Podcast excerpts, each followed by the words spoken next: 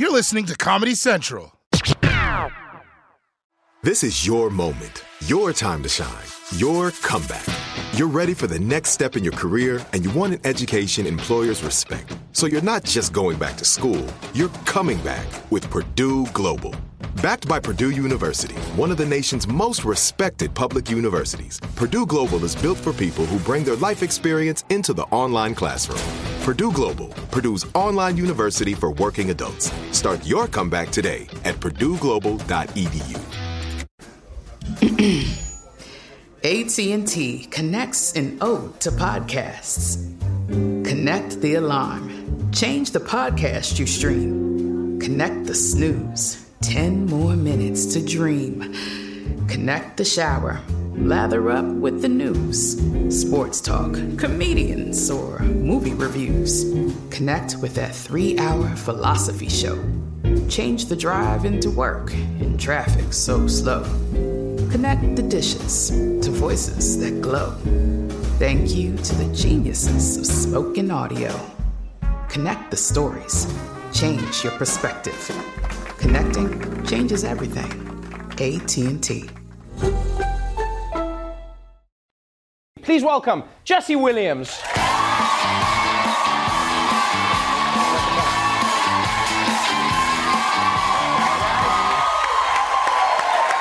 Hello.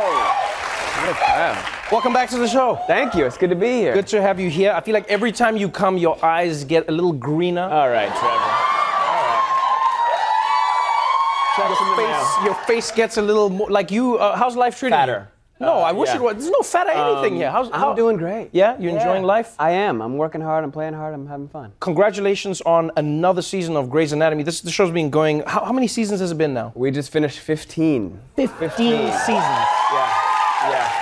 And they're like the long seasons, like 25 hour long episode seasons. Right. Not these little like eight episode half ass seasons. the, rest of, the rest of these I like you're throwing shade at all the miniseries people out there. We're doing real seasons. Yeah. um, what's really impressive about the show for me is, like, I loved watching the show when I was in South Africa. It's huge out there. Yeah. And then I came to the US and it's big. And now there's like a resurgence of people, because some people watch it on Netflix. Yeah, people binge watch, and we have, I'm told we have more new uh, fans than we do existing ones. People are discovering it anew. Right. There's more of them than there are folks who've been diehards forever, and it's also generational, right? It's 15 years. That means a whole a whole new generation has been born and turned into a high schooler by now. Watching Yeah, so it. you get yeah you get some grandmas, parents, and then their kids all watching it at once. So uh, Is, is that keep ever is that ever like weird for you when you have like a generational fan gap? Do you know what I mean? Because like a lot of the time people have like a fan range. Yeah, yeah, And then now you're getting like a res- It's just 12 like to I'm, 18, I'm your biggest fan, and my 65, mom. Yeah, and my grandma. Yes. And um, and they're aggressive. Grandmas in particular. yeah. grandmothers are don't, aggressive. Don't uh, Can underestimate I tell your you, elders. this? He's not playing. Grandmothers do not play games. they're touchy. yes, they're, They're, very they're touchy. a touchy bunch. They Very grab touchy. And they've got a firm grip. I had, I had one grandmother who came up to me at a meet and greet, and then she grabbed my ass and she said to me, "I don't have much time. Let's do this."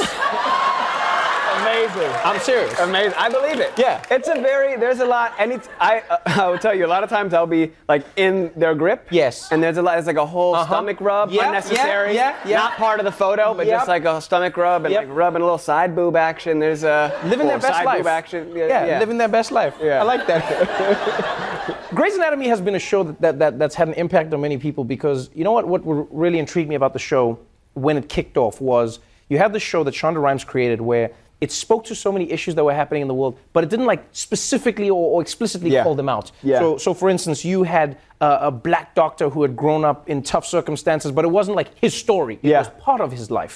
Um, you know, you had an Asian doctor who was dealing with her family and her world. You had a lesbian doctor who was struggling with how she told people about her sexuality. Yeah, but it was never like, this is the show about wokeness. In fact, I would even say it.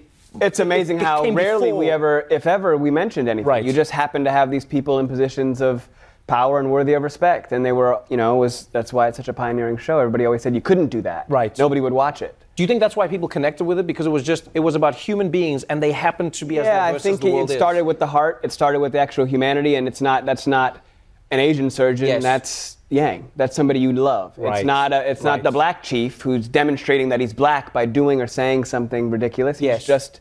He's just uh, Richard Weber. The way you said it now, I was just picturing like, what, what is a black surgeon. Like this, like this, like no, no, some just neck picturing- jive. Yeah, no, that's what I mean. yeah. Just be like, I need a heart. but, but but but but but let's talk a little bit about like that That's world definitely that been you done. created. I'm sure. somewhere, somewhere. Yeah. It sounds like a sketch. Um, you've been doing it for so long that I feel like you should have like an honorary like degree. I in could be a, I could be a fully accredited think- surgeon by Do you now. think you know like some you know enough fake medicine to do real medicine? I could I could slow your death. Um, I could buy you a few extra minutes. Um, but you know what's funny is that like, and I think I've said this before. I've had, I've definitely had like at least two instances on a plane where somebody has gone. Is there a doctor on the plane? And then a uh, flight attendant looks directly at me. And it's like, lady, the one thing you know about me, unlike anybody else on this flight, the one thing you know about me is I'm not a doctor.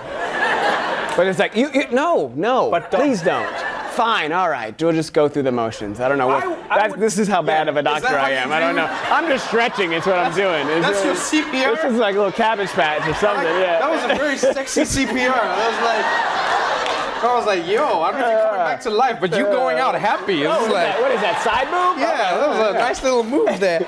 Um, you're also directing in Grey's Anatomy now as well. The episode I uh, yeah we have uh, another- another episode I directed is this Thursday. Congratulations, Thank man. you. Really, Thank that's you. that's like a big step.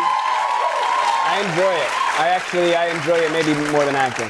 You enjoyed maybe more than acting. Yeah, I Why? really. It's just something I've always felt like I was going to do. I could do. Uh, you know, I went to film school. I shot shorts in, in college.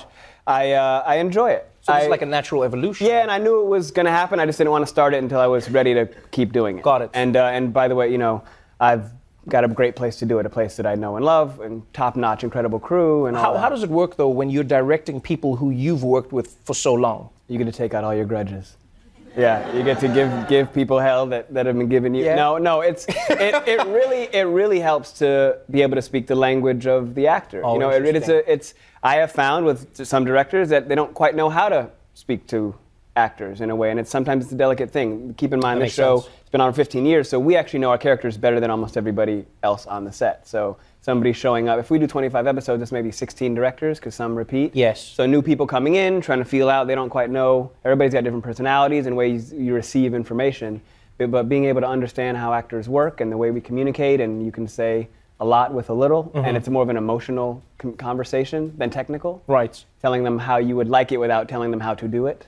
Um, so it's, it's a tight, bit of a tightrope, and we can be a fickle bunch. It's a conversation that you can have, which which um, which I, I like. I enjoy. I, I love it when actors get into directing and when they get to control a bit of their craft. It might be a little bit like that as comedians, where you talk to other stand-ups and stuff. You guys kind of speak True. a language Yeah, we do. that We do. If there was a comedian directing you in a in a movie or something. Yes, like we say killing, bombing. Like we use language where people are like, "Wh- I'm sorry, what happened Yeah. on stage? You're Yeah, like, yeah, he died. He died Yeah. on stage. And then like there was one comedian who actually like physically died on stage, and then all of us didn't know what that meant.